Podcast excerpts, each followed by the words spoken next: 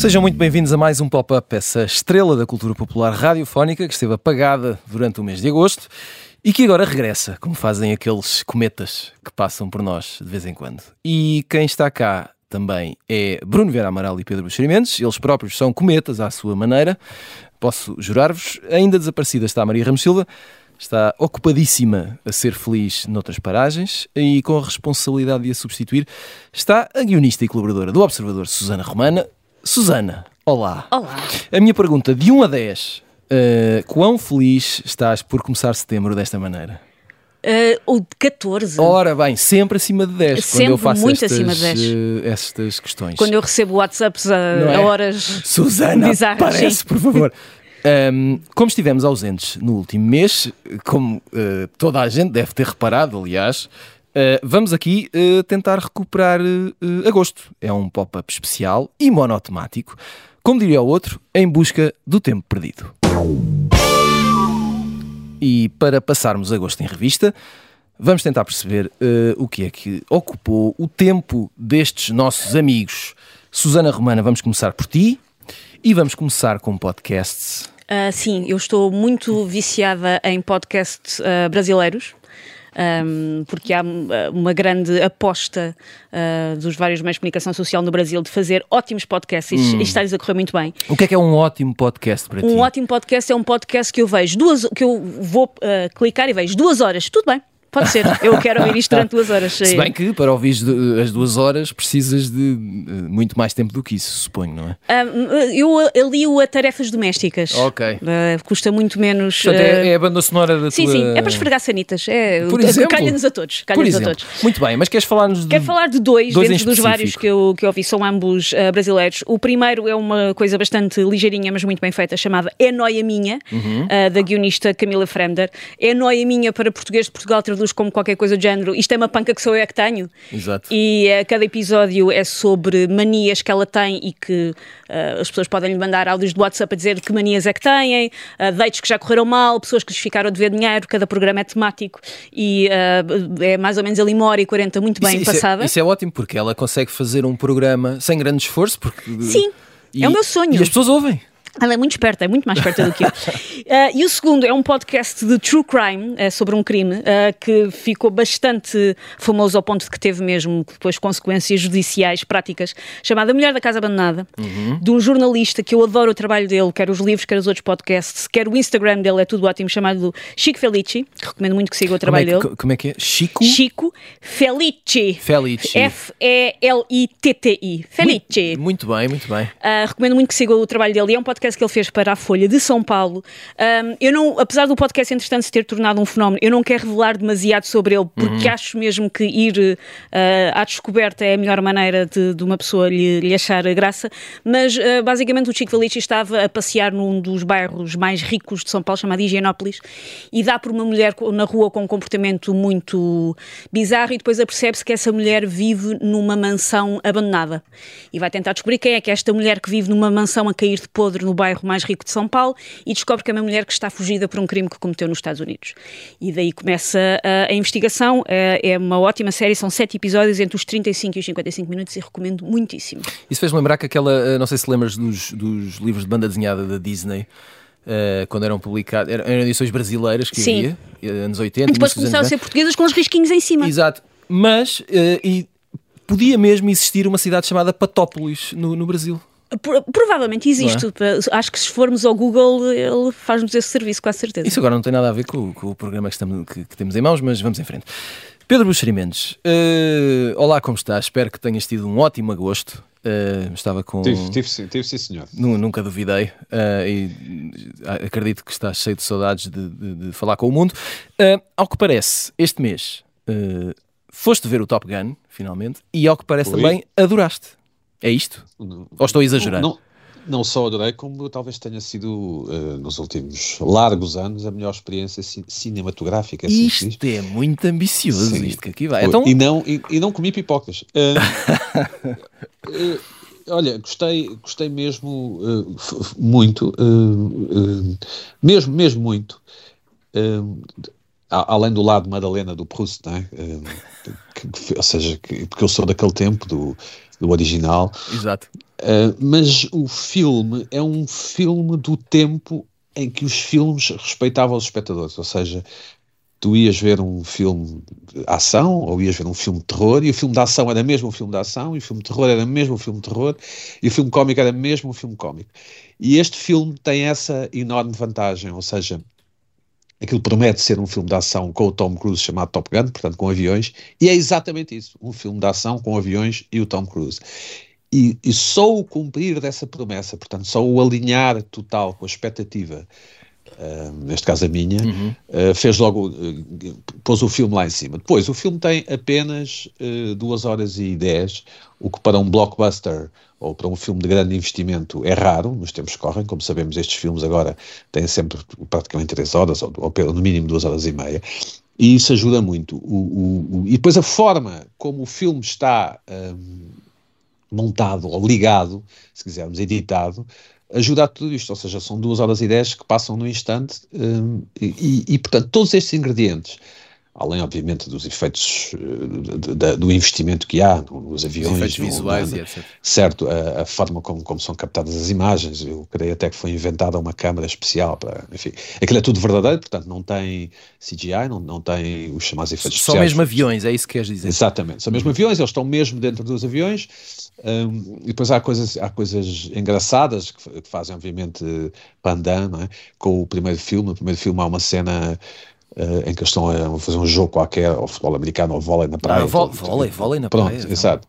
Estão todos musculados e, e, e bronzeados e, e, transpirados. Enfim, como eu este verão. Claro, este verão é, inteiro. Quase exatamente. sempre, aliás.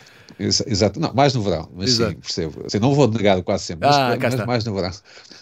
E depois, o, o, nesta, neste filme, há uma cena que, que, que, é parecida, eu acho que é com o futebol americano, não me lembro bem, e, e, parece que o Tom Cruise não ficou contente com as filmagens dessa primeira, desse primeiro take, então todos os atores já tinham, já tinham deixado o ginásio e tinham ido comer hambúrgueres e cachorros e o raio, e tiveram que voltar ao ginásio para ficar com grupinhos de sonho para, para que, para que a a cena ficasse em condições. Ou seja, este lado, hoje em dia, de termos acesso à trivia, eu pelo menos gosto imenso da trivia, sei que a, sei que a Susana também, e provavelmente o Bruno também, um, ajuda imenso a, a, a, gostar ainda mais do filme.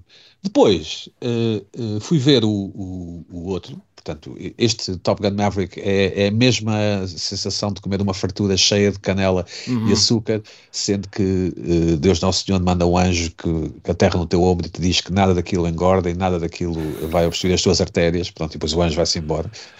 O, uh, o, que é que estamos a fazer neste programa? Fui, fui rever semana? o primeiro, fui rever Sim. o primeiro na, na Netflix e é um filme francamente mau. Onde, por exemplo, a morte a morte de, de Goose, não é? Que é o, sim, que, é o que é o personagem que É o Wingman, né? o, Exatamente. o piloto. É, acontece mais ou menos a meio do filme e é mais ou menos, pronto, o Tom Cruise recupera muito depressa desse aparente choque, portanto não carrega essa Mas é novo, não é? As pessoas quando são novas recuperam das, também das é verdade, também é verdade. Portanto, uh, eu sei, já sei que certas e determinadas pessoas que estão neste programa não gostaram muito do filme. Sim, vamos, vamos ouvir, vamos ouvir. Pronto, uh, mas eu, eu, se ainda não foi ver Top Gun e se, se tem mais de 40 anos ou o que for, por favor vá ver o filme, verá que a sua vida vai melhorar francamente. Já a vida do Bruno Vera Amaral piorou francamente porque ele também foi ver o Top não, Gun. Não, não piorou nada. Não, não piorou. Estou, estou, a, estou a exagerar. Mas foste ver o Top Gun também e... Fui ver, fui ver bem. E não gostaste? Eu tenho, tenho que fazer essa declaração de interesse eu opa, vi em casa. É? Então, opa. já sei que vai haver, ah não, mas isso é para ver no cinema e tal. Uh, mas vamos de, tentar deixar de parte... Vamos ultrapassar uh, esse aspecto. Esse pormenor, não é? Eu não sei se se, se lembram, o Pedro certamente uh, lembra-se, a Susana também, e tu também, Tiago. Sim, sim. É que já havia uma sequela do Top Gun, chamava-se Dias de Tempestade. Uhum. E era o Top Gun dos carros e era uma grande banhada. Aliás, o, o, o, Top Gun, a importância e o sucesso do Top Gun, como o Pedro, aliás, acabou de dizer, não se devem à qualidade cinematográfica pura uh, do filme. Aquilo foi um momento irrepetível. Uh, havia uma estrela em ascensão que encontrou ali o veículo perfeito para uma certa persona cinematográfica Havia também ali um clima assim de guerra fria, mas triunfalista, reganista, belicista e juvenilista. Não, juvenil. E, e aquilo é tudo: é boa forma, descontração, sucesso. É um filme, o primeiro Top Gun é um filme sobre o sucesso e que o sucesso é bom, é bom ser jovem, é bom ter um sorriso maravilhoso, é bom ter o corpo em forma e é bom ser o melhor uh, do mundo naquilo que se faz. Portanto, o filme é sobre isso. Eu diria que se o Cristiano Ronaldo não tivesse nascido em 85, tivesse nascido depois, que ele tinha sido criado a partir do código genético do Top Gun. Hum. Porque são, são iguais. Uh, se vires o, o, Top Gun, o primeiro, e puseres o Cristiano Ronaldo ao lado, são iguais. Depois há um lado estético no filme que não deve ser menosprezado. O filme foi realizado pelo Tony Scott, irmão do, do Ridley Scott, e na altura, para gozarem com o filme, diziam que era um anúncio de hora e meia à Marinha Norte-Americana. Uhum. E, e, aumentaram as inscrições, não é? Os miúdos quiseram, os rapazes daquela altura, inscreveram-se porque queriam ser todos pilotos de caça. Uh, mas o filme é mais complexo do que isso. Uh, é mais complexo do que um anúncio de hora e meia à Marinha é um anúncio de hora e meia ao próprio filme. Imagina que tens, tens uma ideia para um filme, não? Uh, só que para apresentares a, a, ideia desse filme, precisas de fazer um filme de hora e meia. E o Top Gun é isso, é um filme a vender o Top Gun. E por isso é que foi o sucesso que foi, porque captou o espírito de uma época. Então, mas e o segundo? Pois, mas não, o segundo não tem nada disso. Uh, não capta nada. Uh, o que é, qual é que é o espírito da época que capta? Nada, nenhuma. Portanto, se tu tiras aquilo que tornou o filme bom, uhum. o que é que tens? Não tens nada. Uh, tens o Tom Cruise, tens uma Jennifer Connelly que parece um, parece um, um, um, cartão que está ali, uma, uma figura de cartão. Uhum. A sério, é, é, é, é, lamentável, é triste ver a Jennifer Connelly naquele papel. Quer dizer, aquilo é um adereço. Ela, não, não, na verdade, não é uma atriz. É, é um adereço que está ali ao longo da, daquela hora e meia de filme. Portanto, se tu tiras tudo aquilo que fazia do, do Top Gun um filme relevante, o que tens é o filme, é, é este filme. Pronto, deve, deve ser espetacular ver no, no, cinema, como é espetacular ir a uma, uma daquelas diversões de feira, mas não sobra-me grande coisa. Uh, Susana Romana, uh, não sei se viste o Top Gun. Vou chocar-te dizendo que não vi sequer o 1. Não, é. Por, não, quer dizer, eu não, eu, mais ou menos, eu não posso considerar que tenha visto o primeiro. Houve um verão daquela, quando ainda tínhamos férias de 3 meses, o meu Sim. pai gravava todos os filmes da televisão e fazia. Lembras quando saíam as capas nas revistas? Claro, para tu... e cortávamos a, da TV Guia e etc. O meu pai fazia isso tudo e houve um verão que eu resolvi ver os filmes todos que lá estavam em casa. Uhum. E pus o Top Gun, mas eu vi o Top Foi Gun. Foi um bom verão esse verão. Foi um ótimo verão. mas eu vi o Top Gun sempre com o vídeo a andar para a frente, ia dando cabo do vídeo. Não, mas, mas porque estava sempre a pensar, está bem, agora aviões, agora morreu um, agora. E hum, a minha relação com o Top Gun é essa. Eu mesmo o primeiro não vi muito bem. Eu gostava de outro filme da altura que eu sei que é muito pior, mas hum. era o Cocktail. Eu era uma o rapariga cocktail, de ver o Cocktail, que é um filme okay. muito mais irrelevante. Nunca vai haver um Cocktail 2 na história, mas eu era uma rapariga mais do Cocktail. Também já falámos aqui do Cocktail e falámos quase sempre mal do cocktail. E eu percebo porquê. Tirando todas as, as oportunidades que temos para é, falar. É tão mau que é bom. É? Há, Sim. há que explicar. E tem Elizabeth Shue. E tem Elizabeth Shue, era que dizer. É o, único, é o único aspecto que eu era valorizado. pré-adolescente e que há uma cena numa lagoa ou numa cascata, agora já não me lembro bem. Sim, sim, há assim uma coisa. É, é, é Elizabeth Shue, sim. É, é, é, meio uh, anúncio a uh, shampoo. Mas uh, desafio-te a veres o Tight Top Gun. Duche. Exato, a vez o, o, Top Gun, o primeiro. O primeiro, está na Netflix agora, se não me engano. E da próxima vez. Está, sim, senhora.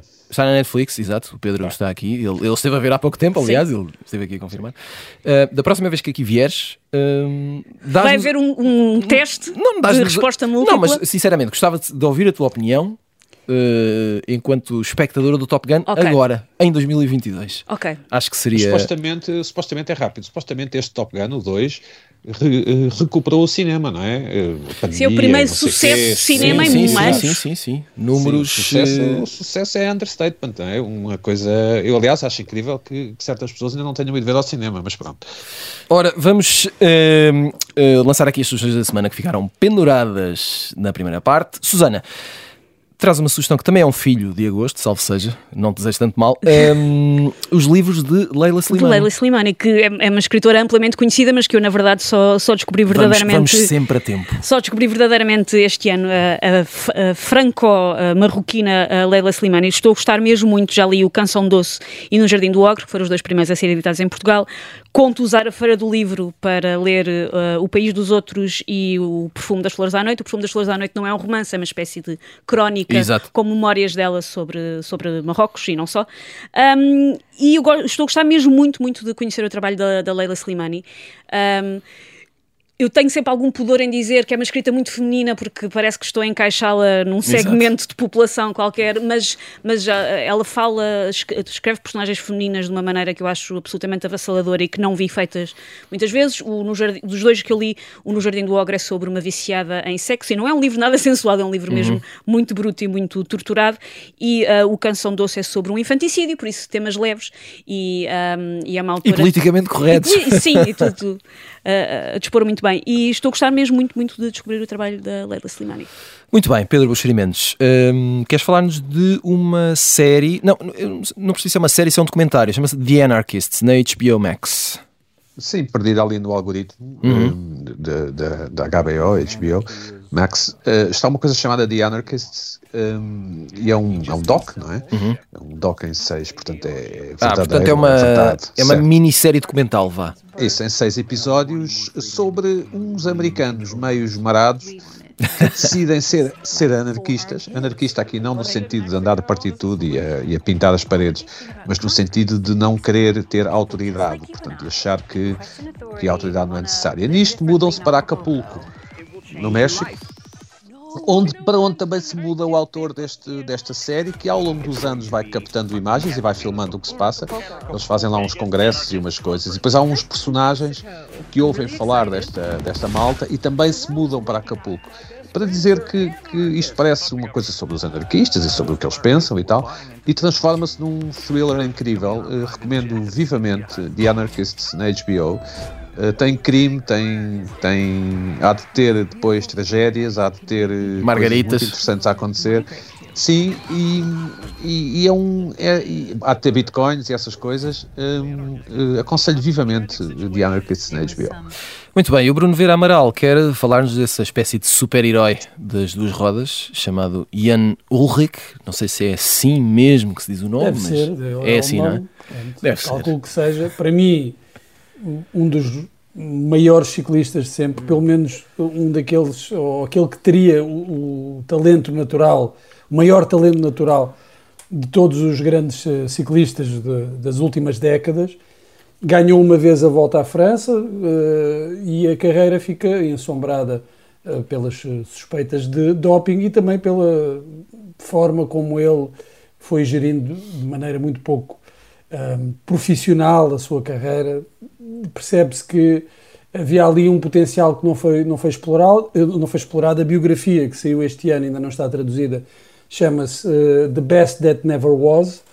Uh, era o melhor, só que não o provou por diversas razões, que quem tiver muito interesse em saber terá de ler o livro, que é escrito por um, por um jornalista uh, inglês, Daniel uh, Freeb, e que esteve sete anos a preparar este livro. Hum, eu ainda estou a ler, é uma história que, que me fascina, porque é um ciclista, uh, um desportista, um atleta de eleição que admiro muito e também tenho um fascínio pelo ciclismo, apesar de todos os problemas com o doping que têm sido recorrentes, continuo a ter esta paixão, este fascínio por ciclismo, e este livro é mais uh, sobre isso do que sobre outra coisa qualquer.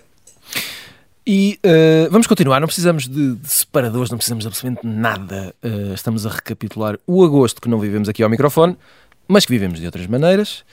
Um, Bruno, vamos, um, vamos começar aqui esta segunda parte contigo, uh, porque já no fim do mês de agosto houve um fenómeno que te fascinou, chamado Coldplay. eles que venderam mais de 200 mil bilhetes para 4 concertos em 2023 Uh, Explica-nos lá uh, que parte é que te fascinou, sobretudo. Tudo. tudo. Ah, muito bem. Há vários aspectos. O primeiro é logo esse, é? é? o sucesso inacreditável uh, da venda de bilhetes para, para Custa, Custa-te a querer neste tipo de sucesso? Custa-te a compreender, vá.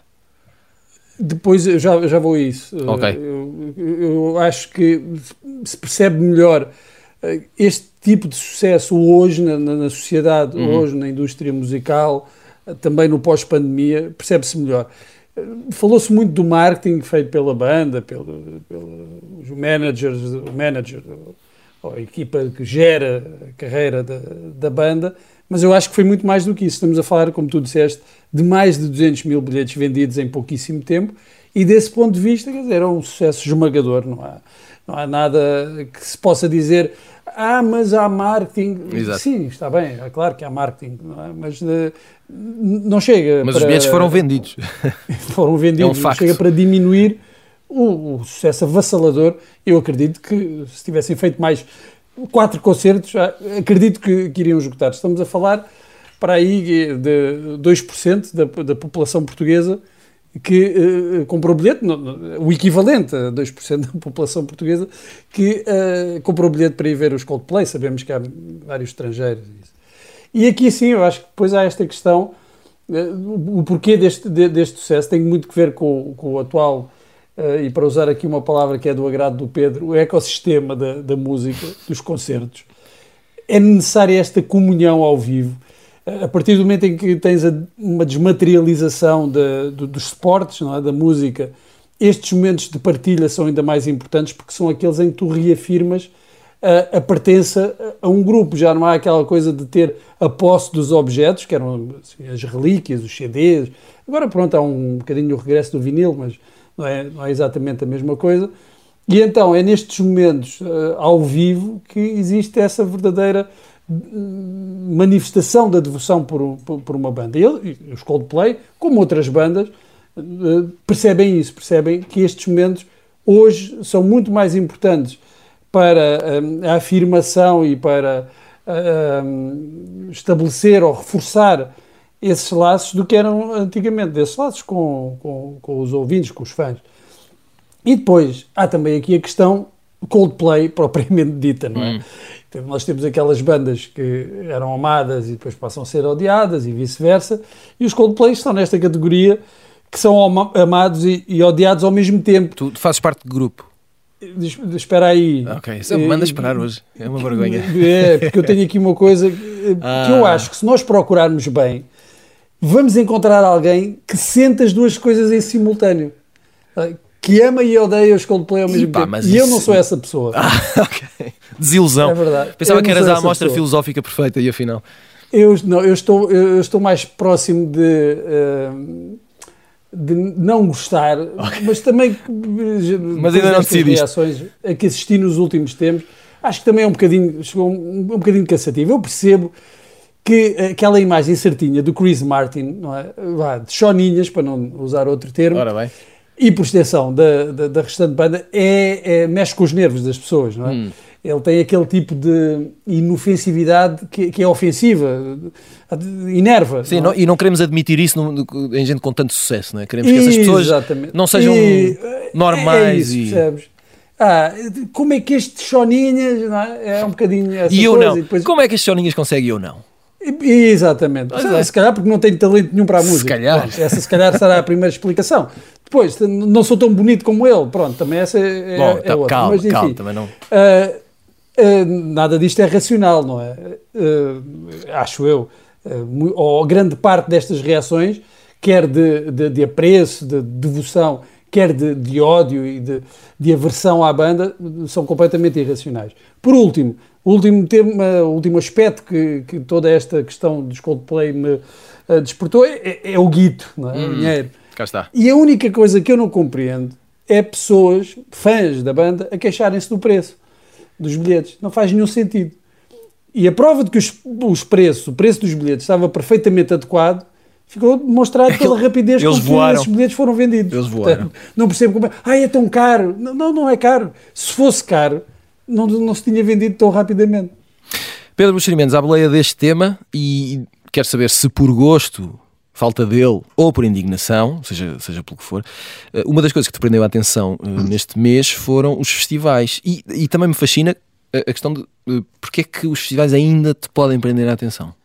Bom, eh, começando pelo, pelos Coldplay, eu, eu adoraria ter bilhetes para os Coldplay, eu, eu gosto francamente da, da banda, por várias razões, que, podemos falar noutro programa, ahm, mas não domino de todo os preceitos de eh, inscrever-me na fila, não sei quê, do online, e não, não sei como é que essas coisas funcionam.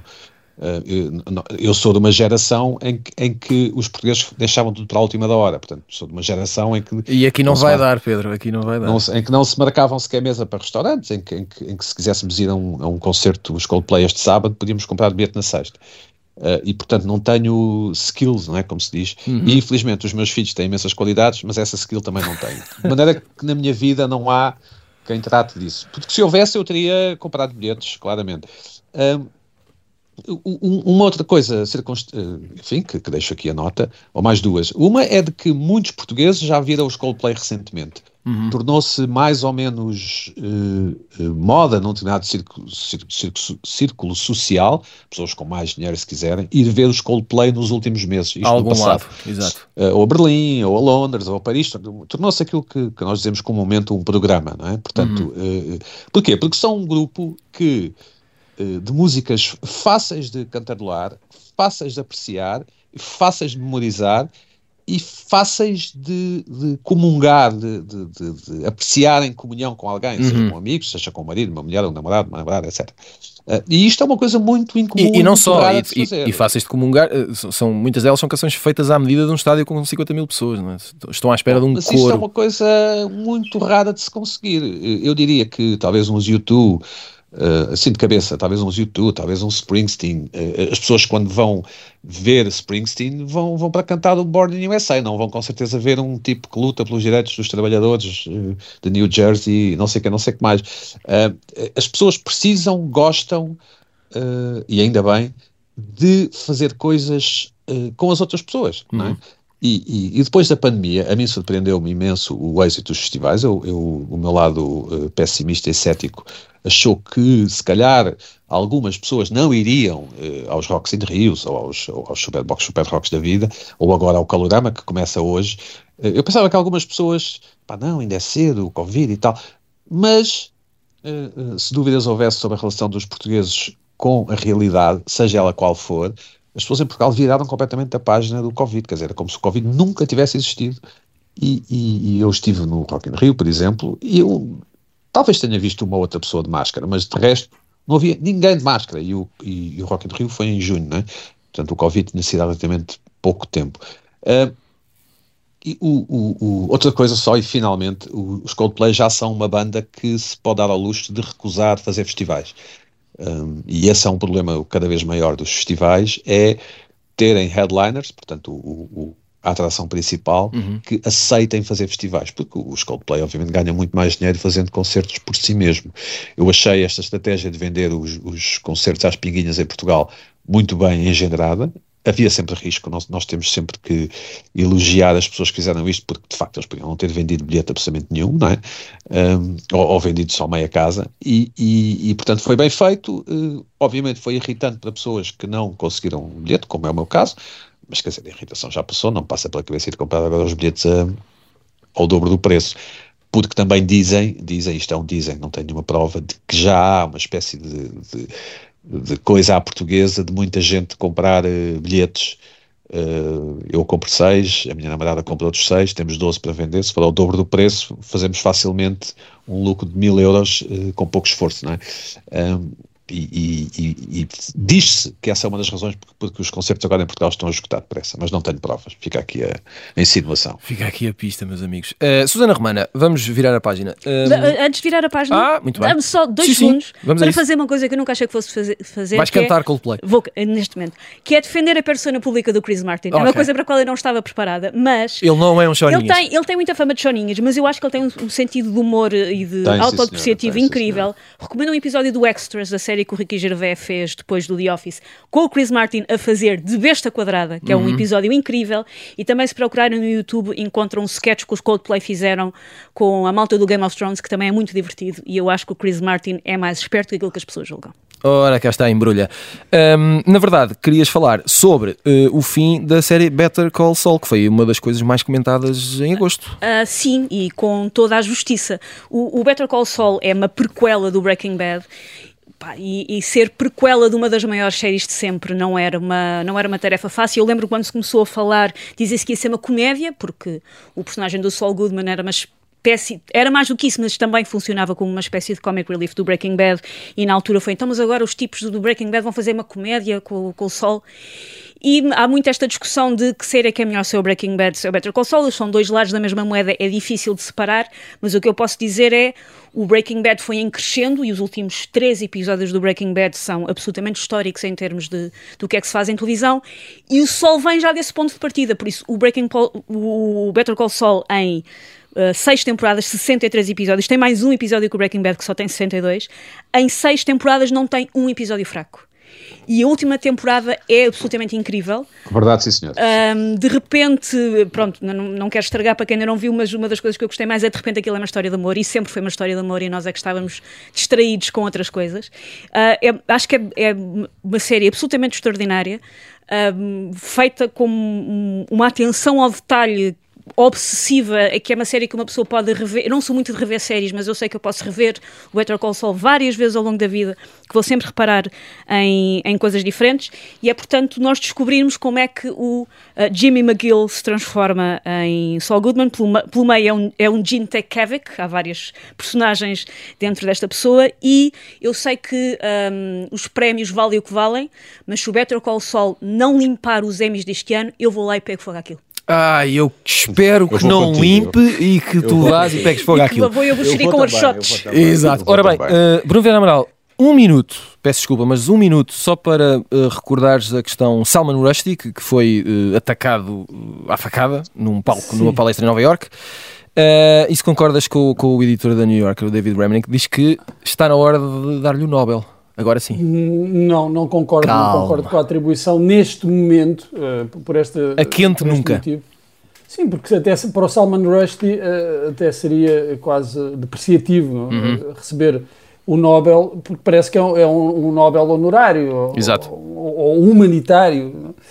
dizer, ok, foste foste atacado e agora sim, então mereces o Nobel da Literatura. Então deem-lhe o Nobel da Paz, não é? Que será mais. Eu sei que não são as mesmas academias que atribuem os prémios, uh, mas uh, então seria mais justificável o Nobel da Paz. Em relação, deixa-me só dizer aqui ao, em relação ao Chris Martin, que, que, eu acho que não merece o prémio Nobel, nem da Paz, nem da, da Literatura. Mas eu estava a falar da, da imagem dele, que ele pode ter sentido de humor, é um pouco como aquela história do James uh, James Blunt, não é? Que tem muito humor. Tem o melhor Twitter de sempre, mas as Passar piores canções. a imagem pública que, que o Chris Martin tem, ou a percepção que a maior parte das pessoas tem sobre o do, do Chris Martin enquanto persona, é, é essa. Ou sobretudo das pessoas que não gostam uh, do, do, dos Coldplay. Será, será essa. Agora, ele pode ser uma excelente pessoa, acredito que seja. Muito bem, um, estamos quase a ir embora, mas temos tempo aqui para uma viagem no tempo, precisamente, a habitual que fazemos no final do programa com o Isso é que era bom.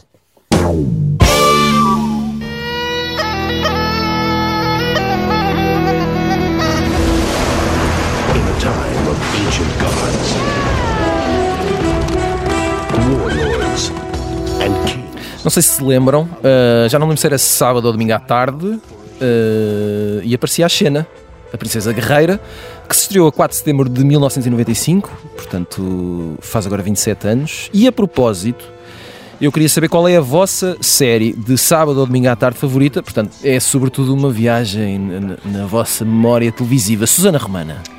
A primeira série que veio logo à cabeça, sendo precisa que eu me lembro, eu não havia aos fins de semana, dava quando eu vinha almoçar a casa da escola. A expressão almoçar a casa vir, vir almoçar é extraordinária. A casa, uh, que é uma coisa que as crianças já não sabem o que é que é. Um, e é uma série de ficção científica, que nem é um género que eu ligo muito. E era uma série, não sei se vocês lembram, chamada Quantum Leap. Ah, claro que sim. Com o Scott claro, claro que sim. Oh, obviamente, eu... mas essa não deu ao fim de semana, essa dava mesmo à tarde. Pois, exatamente, dava na minha hora de almoço. Fazia Com o Scott Bakula e o Dean Stockwell. Está, exatamente. Mas está, está válido, dava à tarde. Pronto. Mas se, podia dar um sábado à tarde, perfeitamente, entra nessa categoria uh, de série. Era uma série sobre um, um cientista, Dr. Sam Beckett, que um andava, viajante no tempo. que andava a viajar pelo tempo, incorporava pessoas diferentes de cada vez que, que fazia uma viagem e tinha que resolver qualquer coisa que aquela pessoa tivesse feito mal, mas ele estava sempre a ver quando é que aterrava no corpo dele. E pronto, a série deu entre 89 e 93, por isso penso que posso fazer o spoiler. O Quantum Leap tem dos finais mais tristes de sempre, que é Uh, último episódio, pôs um cartão a negra a dizer o Dr. Sam Beckett nunca conseguiu voltar a encontrar o seu corpo. Pois é, a tragédia acontece a todos. Um, Pedro Buxerimentos, qual era a tua série favorita de fim de semana à tarde? Olha, eu gostava muito do, do, da Casa na Pradaria, uhum. não sei se vocês chegaram a ver, Michael mas talvez a resposta seja MacGyver, uh, uma série que o professor Cavaco Silva também gostava e também via. Que estava ao domingo às 7 um, da tarde. Certo, que era o horário dessas séries a determinada altura, não é? Um, e, e muito provavelmente o MacGyver, sim. Muito bem. Bruno Vera Amaral, qual a tua escolha? Olha, eu vou, vou votar no, no MacGyver. Havia aqui outras hipóteses. Uh, uh, um Anjo na Terra, também com Michael Landon, como série de domingo, não é? Uhum, e, até, até se adequava aos domingos, não é? Exato. Uma coisa meio mística. E, e, claro, o Justiceiro de Knight Rider, talvez a série do, dos domingos, mas pronto, que eu vi mais uh, deve ter sido mesmo o MacGyver, por isso o meu voto também Sim, vai havia, havia o A-Team, havia os Três Duques, não é? Havia uhum. o Barco do Amor também. Os Três Duques eu não sei se não, não dava aos sábados. Sim, Tenho a impressão que dava ao sábado. Mas aos sábados também é válido. Sim, sim, Só fico triste. Ou é indiferente. Sábado, domingo, é ou qualquer dia da semana. E lembram-se da série do, do, do Raio Azul? Raio Azul, claro, diz-me claro. qualquer coisa. do helicóptero, não é? Do, do helicóptero. Ah, exatamente. Do helicóptero, claro. Exatamente. Teve uma temporada, não é? Uma temporada, exato. Mas é, ficou na memória de todos nós. Sucesso fantástico. Certo, Só tenho pena certo. que ninguém tenha escolhido. Era com o James Ferrantino. O, o Exatamente. Ninguém tenha escolhido o Walker, o Ranger do Texas, mas uh, um dia. Oh, filho, isso já é. Mas isso, já é, é SIC. Isso já é SIC. Já, já, já, já mas dava ao fim de semana à tarde ou não? Ah, provavelmente, não me lembro, não me lembro. Uh, deu, deu, sim, dava, acho que dava aos domingos depois do, do, do Jornal da Tarde. Qual foi o, o, primeiro filme que a SIC emitiu, oh, oh, Tiago? Já que tu, o primeiro uh, O primeiro filme. Eu sei da TV, curiosamente. Que a SIC emitiu. Não sei, não tem. Não, Guerra das Rosas com o Michael Douglas. Ah, muito bem. Turner. Pronto, muito bem. Ficas com esta informação, tu e os, os nossos ouvintes. Eu gosto muito de trivia, muito bem. e é com trivia que chegamos ao final de mais um pop-up. Voltamos na próxima semana. Até lá.